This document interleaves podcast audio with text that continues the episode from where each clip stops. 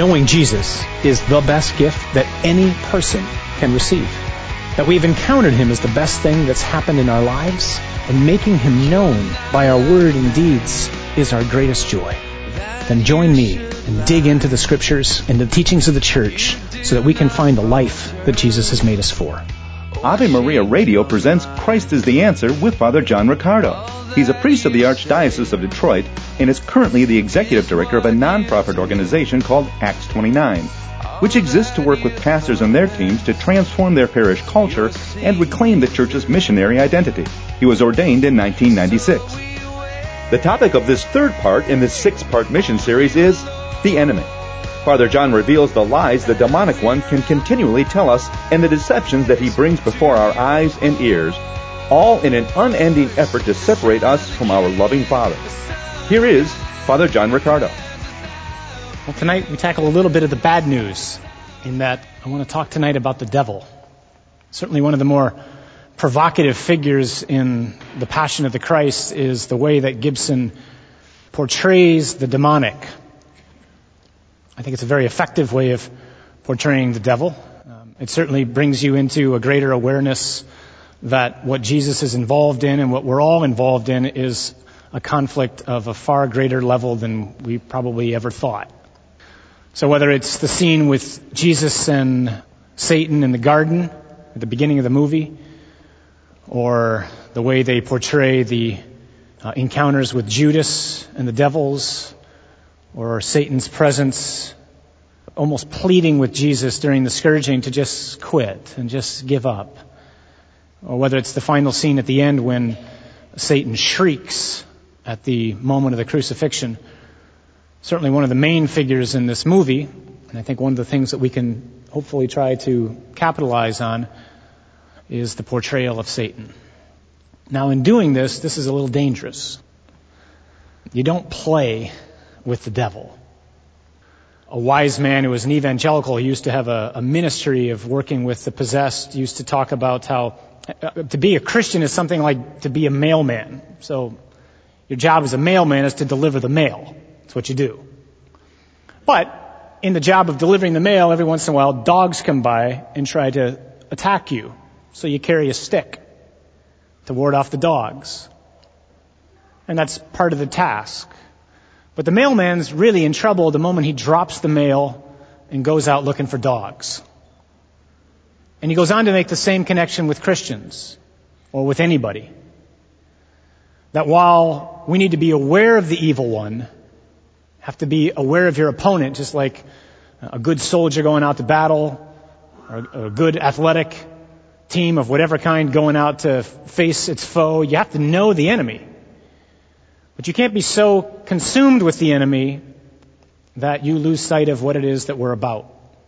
So in trying to talk about him tonight, we're going to try and do that without being overly curious, but at the same time just trying to learn something about who it is who is our opponent.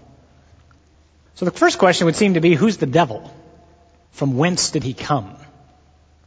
And our information on the fall of the angels and the devil is pretty sketchy in all reality. We have lots of references from all the way the beginning of the Bible in Genesis to the very end, the book of Revelation. And everywhere in between there are allusions to, more than just allusions, there are references to demons, to Satan, to the devil, to devils, to the fall of the angels. But it's in combination with scripture as well as theological reflection, the works of the fathers of the church, and some speculative theology, uh, whether it's Aquinas or Scotus or a whole set of other theologians down through the ages, that we kind of add all that together to get some understanding of who it is who is facing us. So what can we say?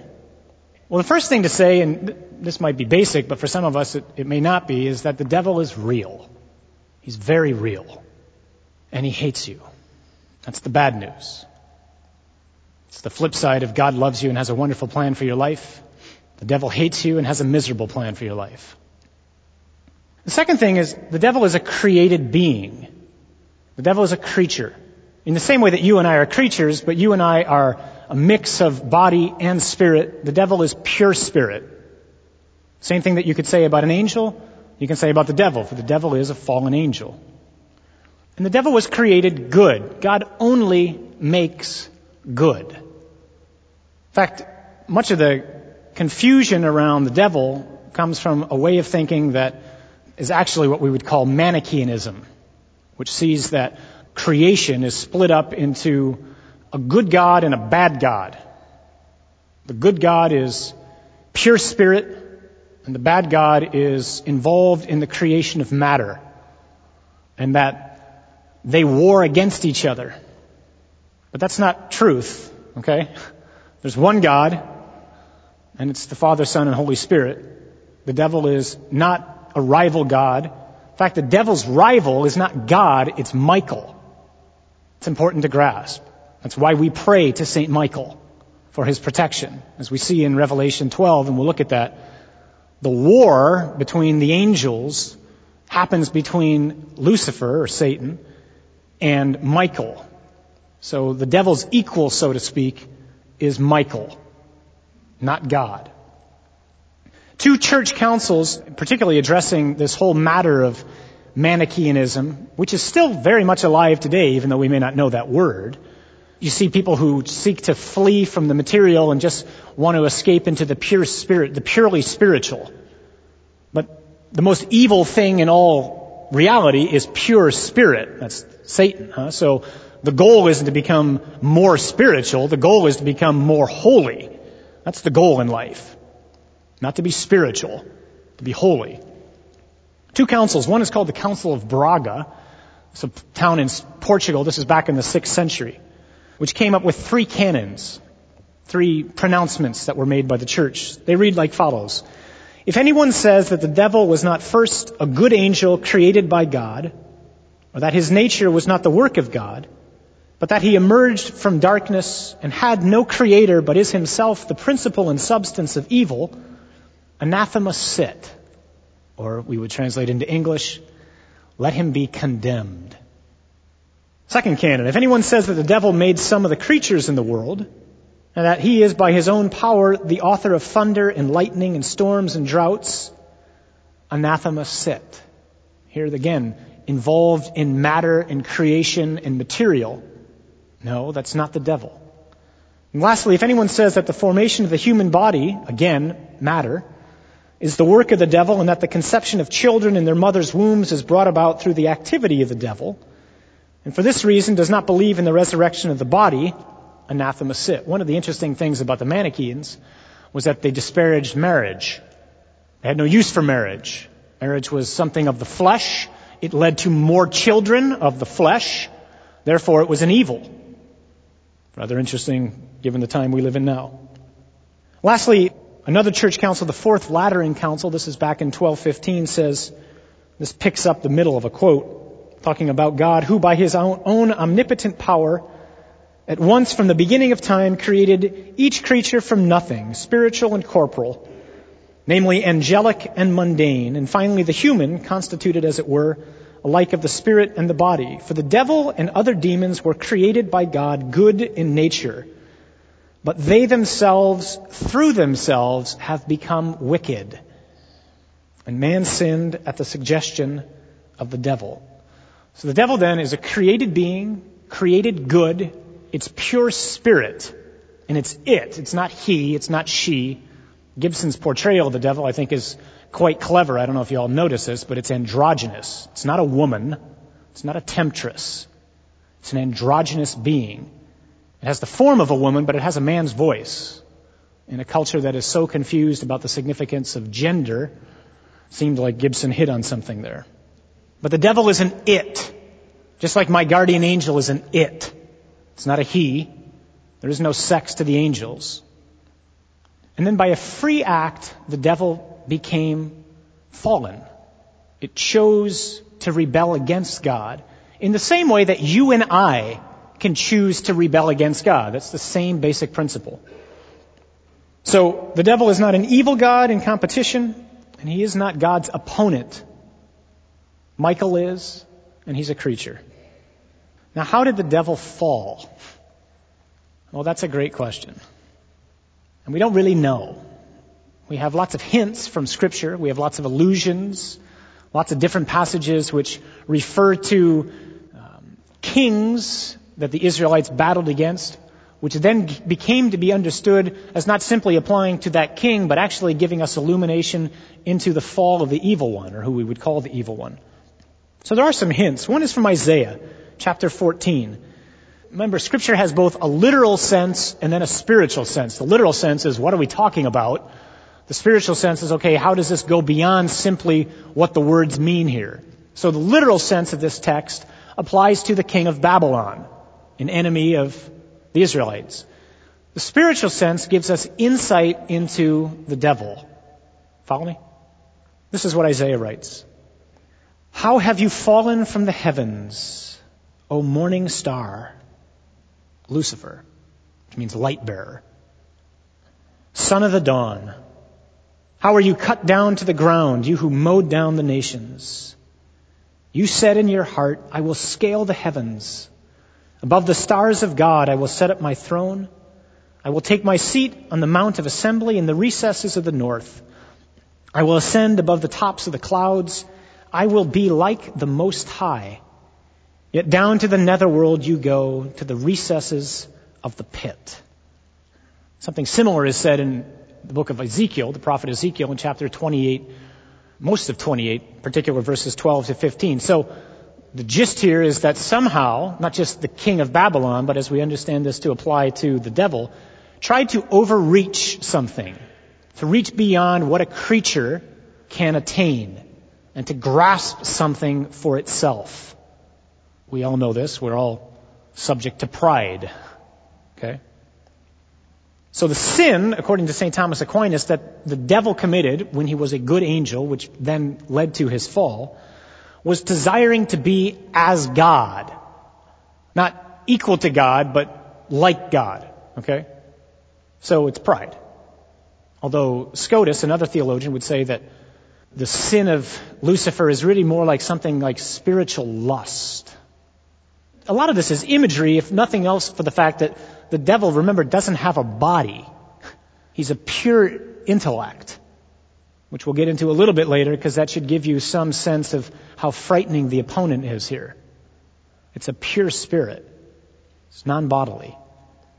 The occasion of the fall is unknown.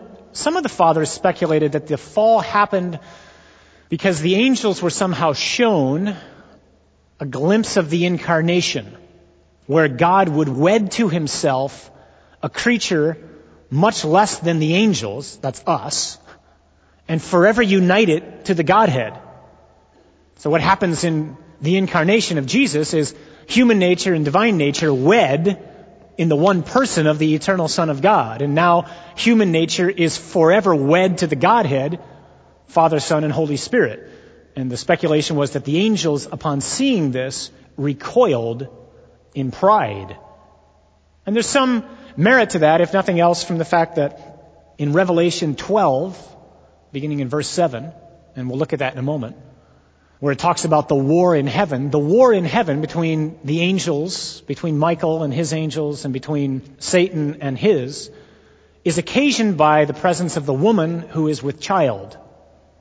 Well, that's Mary, and the church, and the people of Israel. It's all these things. And the child is the Lord.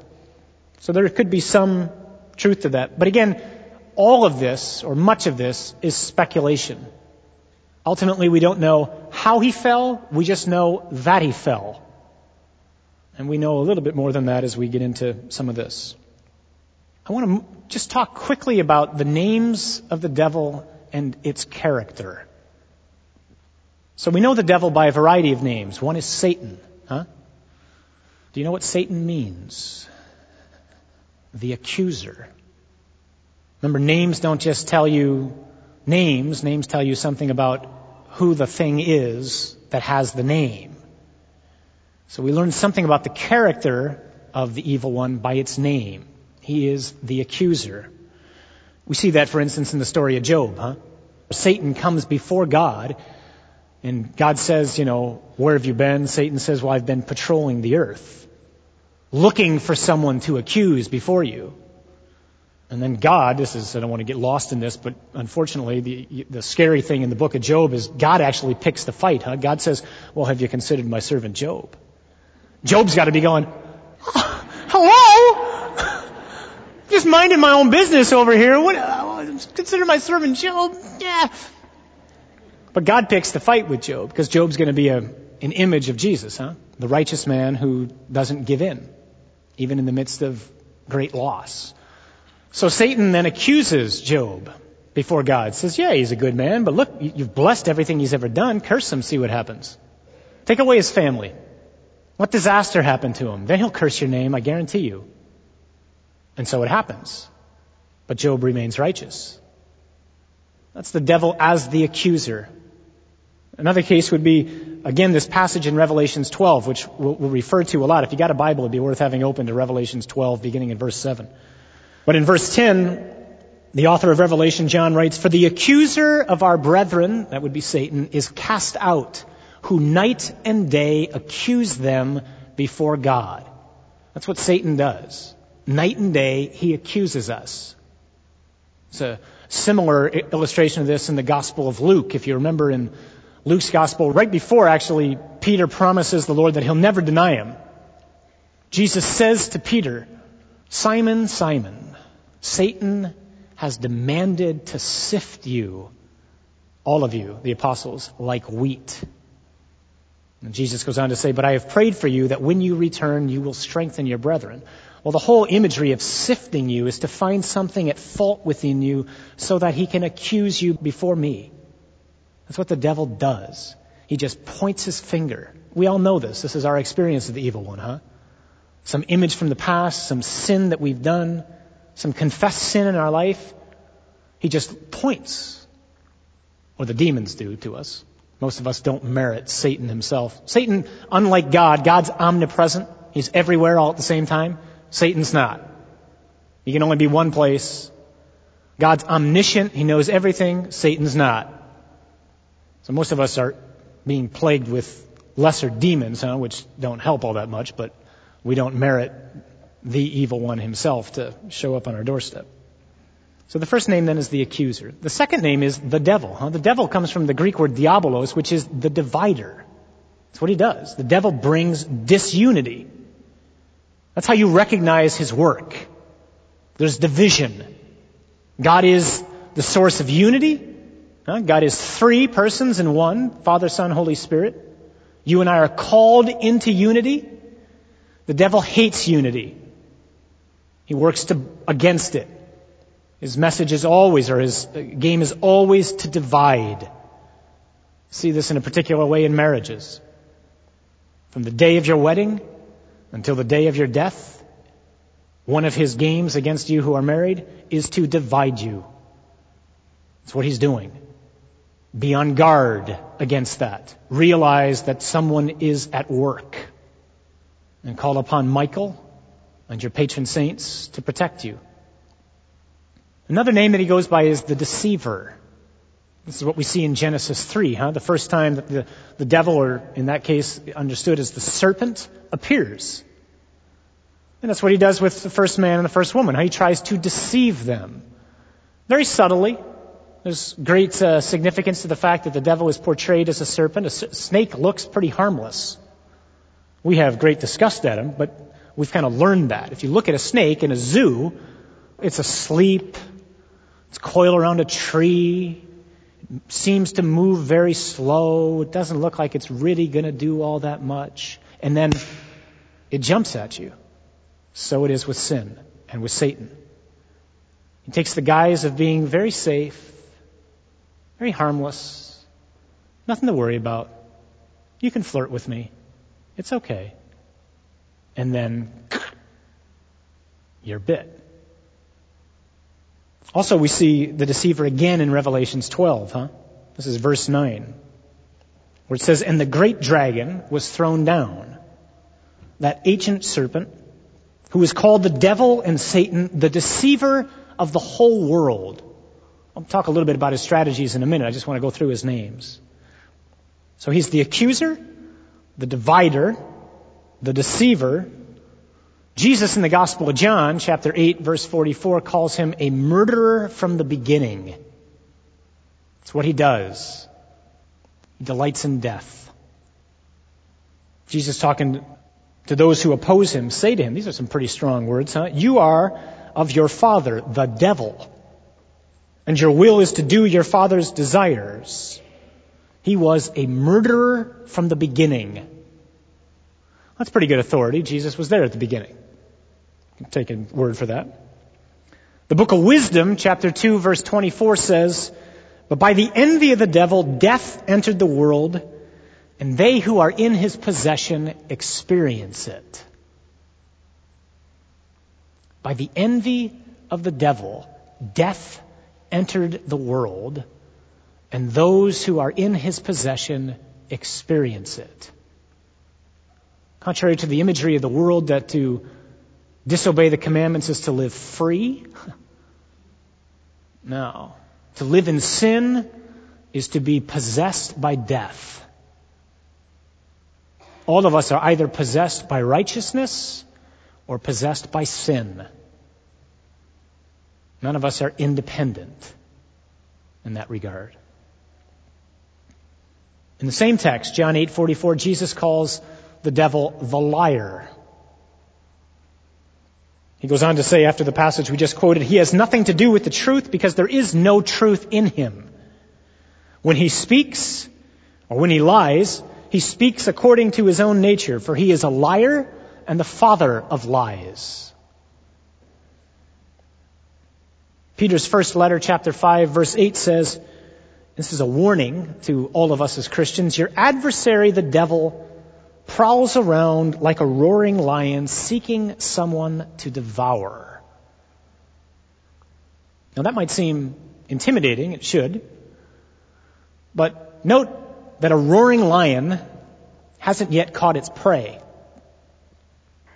Right? The moment a lion has its prey, it hides it. It's quiet because it's eating it.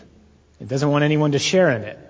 The roaring lion is still in search of prey, trying to intimidate it, to frighten it, to grab it. So the devil is seen as this roaring lion trying to walk around us to frighten us. But he doesn't have us. Devil is also known as the adversary. Again, this is akin to the accuser, huh?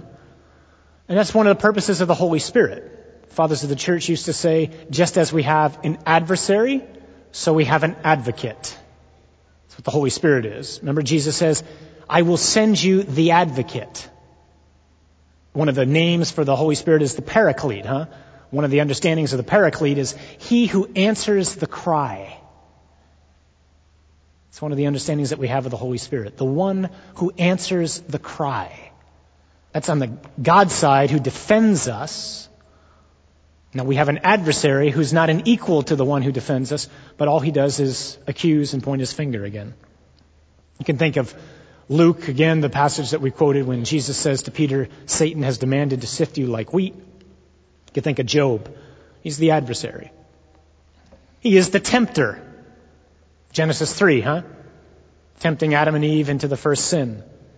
Think of Matthew 4 or the passage that we just heard a couple weeks ago in Lent with Jesus' temptation in the wilderness and all the parallel passages in the synoptics. The Holy Spirit brings Jesus out into the desert where he encounters the devil to be tempted. And then at the end of the temptations in the Gospel of Luke, it says the devil left him for another time. That's what Gibson's picking up on in the Garden of Gethsemane. He's reading that as the other time. That's not what we see in Scripture. That's not a scriptural account, obviously, but it's pretty clever. Certainly not to say that Jesus wasn't seeing something or experiencing temptation at that point, huh? Acts chapter 13 verses 10, Paul in one of his speeches talking about someone who's in the possession of the devil says, You son of the devil, you enemy of all righteousness, full of all deceit and villainy. So the devil is the enemy of everything righteous, full of villainy full of deceit, a double tongue, huh? The devil is the ruler of this world. That's what Jesus says. In the Gospel of John, chapter 12, verse 31, right before Jesus is handed over, huh? Right before his farewell discourses in John 12, 13, 14, 15, He says, Now is the judgment of this world. Now shall the ruler of this world be cast out. That's going to happen on the cross. Paul's letter to the Ephesians, chapter 2, helps us understand this too. Paul says to us, And you he made alive when you were dead through the trespasses and sins in which you once walked, following the course of this world, following the prince of the power of the air, the spirit that is now at work in the sons of disobedience. Contrary to those supposed scripture scholars who would say, you know, the, the authors are talking in imagery which the people would relate to. This is divine revelation, reminding us very forcefully that we are in a conflict.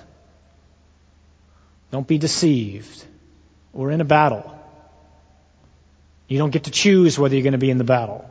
You're in it. I'm in it. And as Dietrich Bonhoeffer used to say, in this battle there are no rusty swords. You have to fight.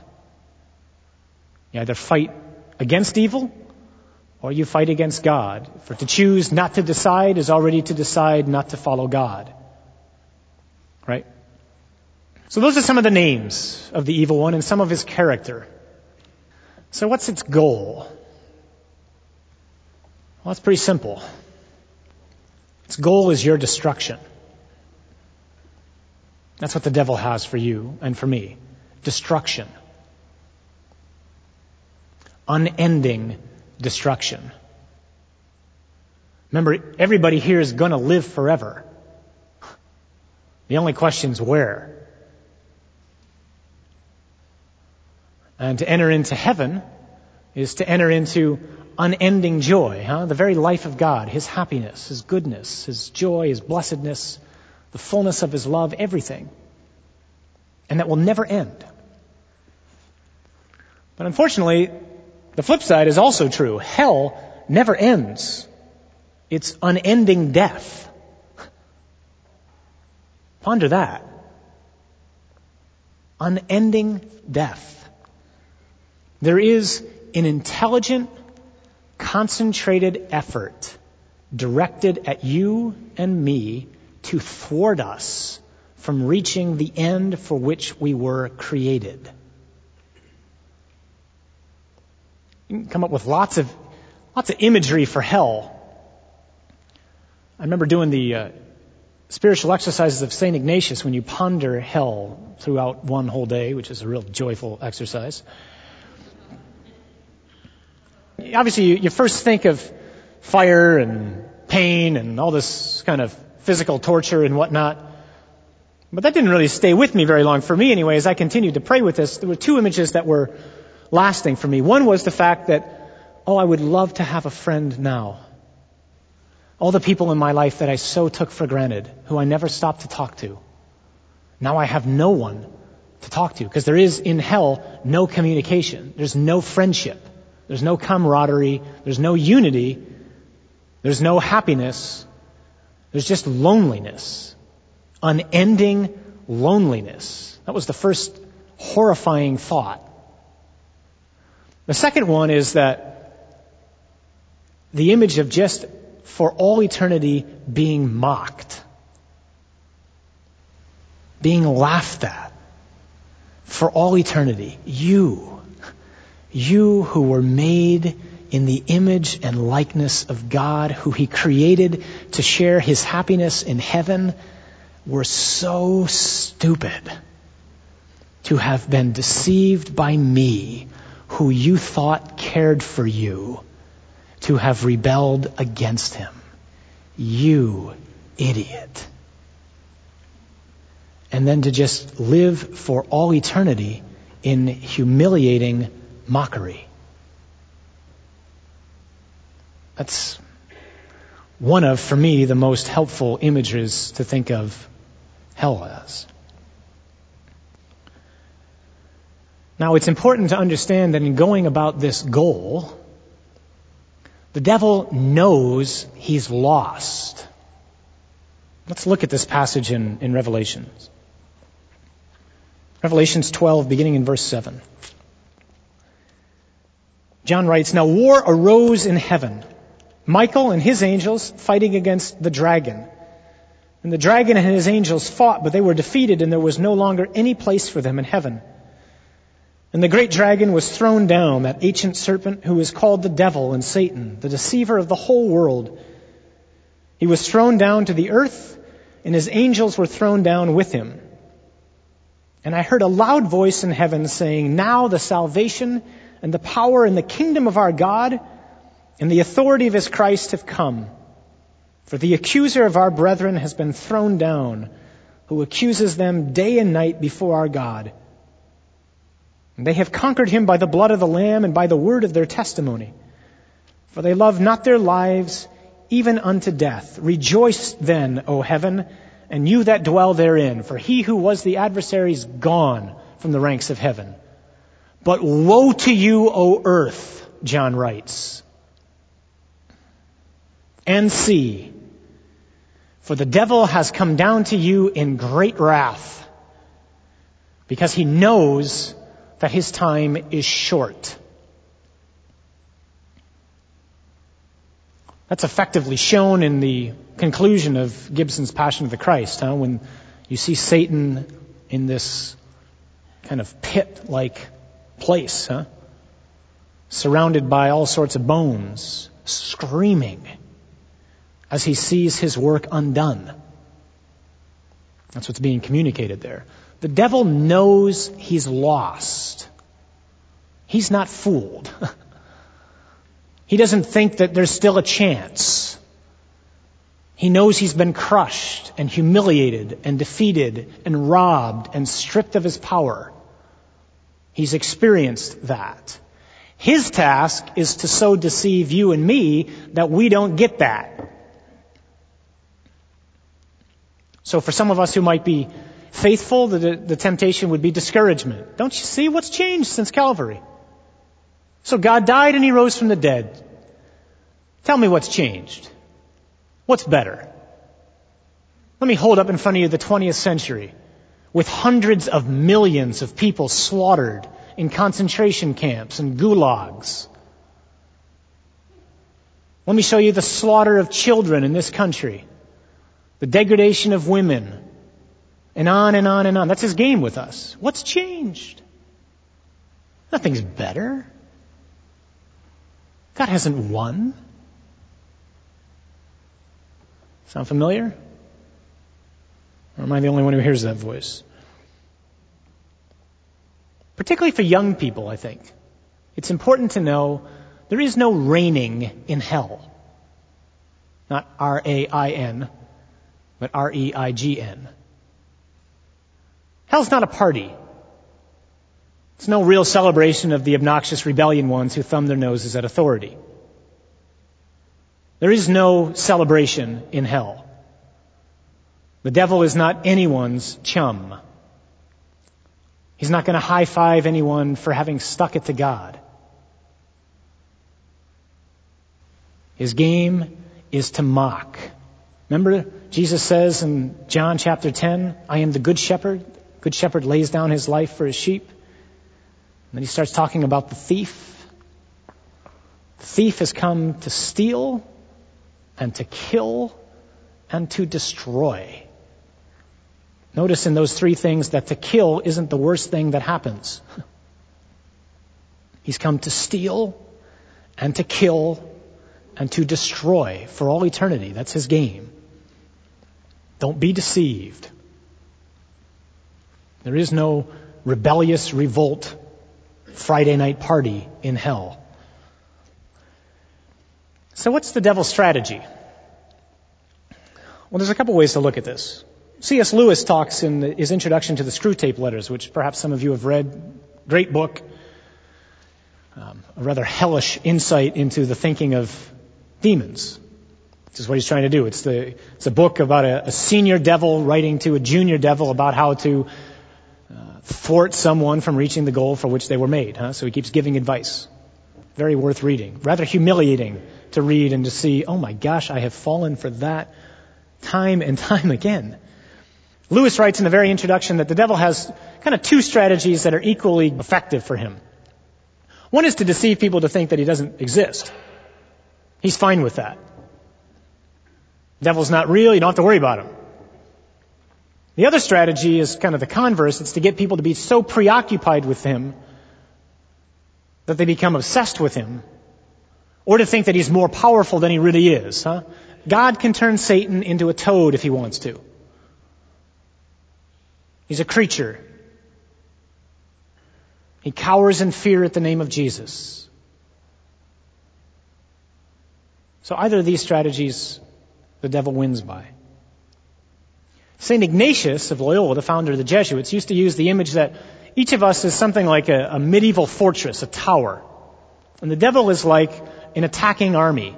And he just walks around the tower. So the table's the tower. He just keeps walking around the tower looking for a weak spot. And the moment he finds a crack in the tower, he launches an assault at it. And he just keeps attacking until he can finally break through the wall. Well, I find that to be plenty true in my own life. We all have particular weak spots where we have experienced kind of a relentless assault from the evil one throughout. Huh?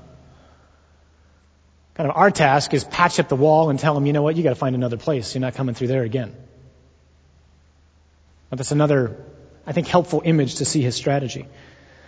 The Holy Father, in his encyclical letter on the Holy Spirit, talks about one of the strategies of the devil is to accuse God. This is something which is very prevalent in modern culture today, which sees God as the enemy of happiness, particularly youth, but not just youth. The Holy Father writes, here we find ourselves at the very center of what might be called the anti-word, that is to say, the anti-truth, for the truth about man becomes falsified. This, he's talking about Genesis 3, and the temptations of the devil to Adam and Eve. This anti-truth is possible because at the same time there is a complete falsification about the truth of who God is. God the Creator is placed in a state of suspicion by the devil, indeed of accusation in the mind of the creature. He seeks to falsify good itself, the absolute good, which precisely in the work of creation has manifested itself as the good which gives in an inexpressible way. The Holy Father's point is the devil's game is to say to God, He doesn't really love you. If He really loved you, He'd have you eat of this tree. Look at it. Look how good it is. It's obvious. He's holding out on you. If you eat of this, Ah, then you will be like God. And for each of us, something similar is the devil's lie. Don't you get it? Isn't it painfully obvious he doesn't care about you? If he cared about you, don't you think he would have healed you? You've been asking him, praying for that sickness to be gone for years. It's not gone. You still have it. You've been praying about that relationship to get healed for years. It's not healed. Don't you see? He doesn't care. He isn't good. Or he's not very powerful. One or the other. That's his lie. That's why the crucifix is so important. To always have in front of me the definitive response to the devil's accusation. I know He's good because I can see it. I don't know why He answered, hasn't answered my prayer. I don't know why I'm not healed. I don't know why this hasn't come to pass, but I know He's good. I can see Him hanging on a cross for me.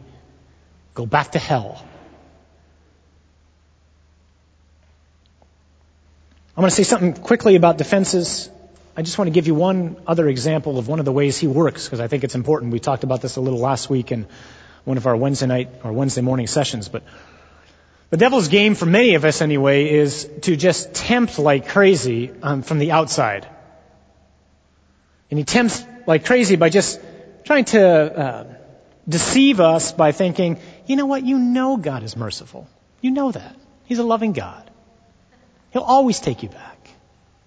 You know he will. You know he's good. You know he's kind. You know he's compassionate. Go for it. Do it. Go ahead. And then the moment we do it, he becomes the accuser and just begins to point his finger at us and say, You? You who know God? Who knew exactly what you did? You think he's going to forgive you? oh no. He won't forgive you. So he goes from being kind and gentle and enticing, much like you see the whole portrayal of the devil with Jesus in the beginning of this movie, huh? Who's just speaking in this very soft voice, very subtly, very quietly, to something ferocious. All right, something quick on defenses. Two things. The first thing has three points. Scripturally speaking, there are three defenses, or three passages I'll refer you to. First is Ephesians 6, beginning in verse 10. St. Paul writes, Finally, be strong in the Lord and in the strength of his might. Put on the whole armor of God that you may be able to stand against the wiles of the devil. For we are not contending against flesh and blood, but against the principalities, against the powers, against the world rulers of this present darkness, against the spiritual hosts of wickedness in the heavenly places. Therefore, Take the whole armor of God that you may be able to withstand in the evil day and having done all to stand. Stand therefore having girded your loins with the truth. These are the specific tactics now that Paul's recommending. Remain in truth. Truth is found by clinging to what the church hands on to us. Remain in the truth. Having put on the breastplate of righteousness Get in grace. Strive to live in grace. Having shod your feet with the equipment of the gospel of peace. Live, in other words, so as to bring the gospel everywhere you go. Besides all these, taking the shield of faith with which you can quench the flaming darts of the evil one. Sometimes I know in my life all I do is I stand and, and I declare in front of hell, I believe in God. I believe in God. Period. I have faith. And somehow that comes against the evil that tries to attack us, which would try to shake us and make us lose hope or become discouraged or whatever. I believe in God. So take up the shield of faith. And take the helmet of salvation and the sword of the Spirit, which is the Word of God. Become familiar with how God has revealed Himself in Scripture. Pray at all times in the Spirit with all prayer and supplication. So that's Paul's advice to us from Ephesians. James is a little bit more simple and straightforward. It comes from chapter 4, verse 7. Submit to God. That's James' advice to you. Submit to God. Why? Because the devil's sin is pride. He will not serve. So submit to God. Resist the devil, James goes on to say, and he will flee from you. 1 Peter chapter 5 verse 8 and 9. This is the beginning of that passage we read earlier. Peter says, warns us, be sober. Be watchful. Because, he goes on to say, your enemy, the devil, is prowling like a roaring lion looking for someone to devour. Resist him, firm in your faith, knowing that the same experience of suffering which you're going through is happening amongst the whole community. One of the devil's great games is to try to isolate us. You are the only person in the whole world who struggles with this. You so pathetic. That's what he does. He just puts me in a corner. Your marriage is the only marriage that has this difficulty. You think someone's going to understand? No one will understand. It's you. You're the problem. Peter says, no. Understand that whatever we go through, the whole community is somehow going through. There are others always sharing in what I'm going through. It's comforting to know. Lastly, probably the greatest defense humility, humility, humility. the model of which is Mary. My last waking thought almost every night before I go to bed is Mary, put your mantle above me and protect me. Because somehow it's a really thick mantle. This little cloth is pretty powerful. The devil hates Mary. He can't trick her. Because she's obedient. She submits to God. She trusts Him. She puts her faith in Him. Therefore, she's our model. So let her intercession in a particular way be a means to protect and defend us. The rosary, of course, is highly recommended as a great defense against the evil one. And of course, confession, which is also an act of humility, huh? Again, something which the devil hates. So, we could go on and on and on, but uh, it's a rather unsavory topic. And I'll leave it at that. After his talk, Father Riccardo took some questions from the congregation. Uh, maybe we can just take two questions, but I want to just allow two people to ask questions just because I know uh, this becomes problematic for many of us. Yes. And you said that the devil is not in flesh. So I'm curious about what is the Antichrist?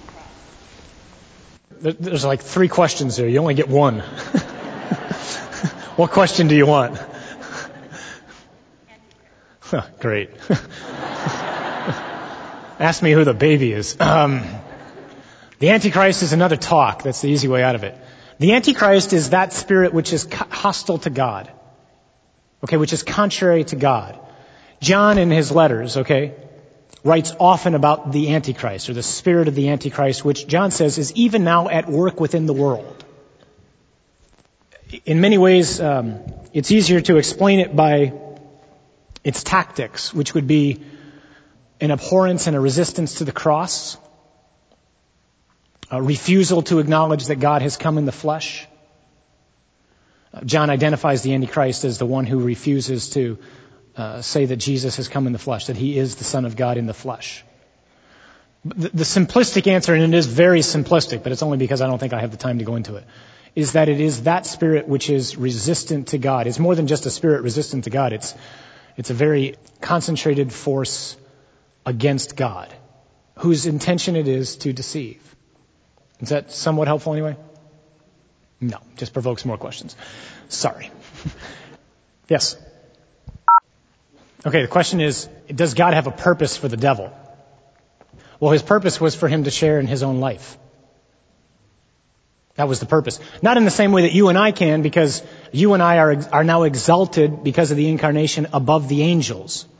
That's rather hard to imagine, to be honest with you. I mean, there, there's twice as many persons in this room right now, in this chapel right now. Huh? Twice as many persons than you can see. There's us, and then there's all of our guardian angels, who are all here right now. You just can't see them. And then a host of whatever else is here which some of you have dragged in. My entourage, I'm sure, is bigger. Um, the purpose is that um, God is being absolute goodness. Good is generous. It's diffusive, we would say philosophically. It just spreads itself. So the purpose of him creating anything was just to share his own life. He doesn't need us. He didn't need the angels. He just did it as a manifestation of his goodness. Their rebellion wasn't part of the plan any more than my rebellion or your rebellion, which could happen, wouldn't have been part of his plan. His plan was for you and I to share in his own life forever in heaven. The plan is akin to, or his plan for the devil was akin to that, just in a lesser way, because he couldn't share the life that you and I can because God didn't come, become an angel to redeem angels. He did become a man to redeem men. Okay? Why he doesn't just destroy him? You can ask him when you see him. You know, it's important to remember, and I thought, I thought the movie was helpful for this. You know, even though the movie is very, I mean, it's doing a lot of creative, dramatic things, okay, which are not in scripture, but are very helpful. I think it helps you understand, and it helps me understand how real the conflict is that we're in.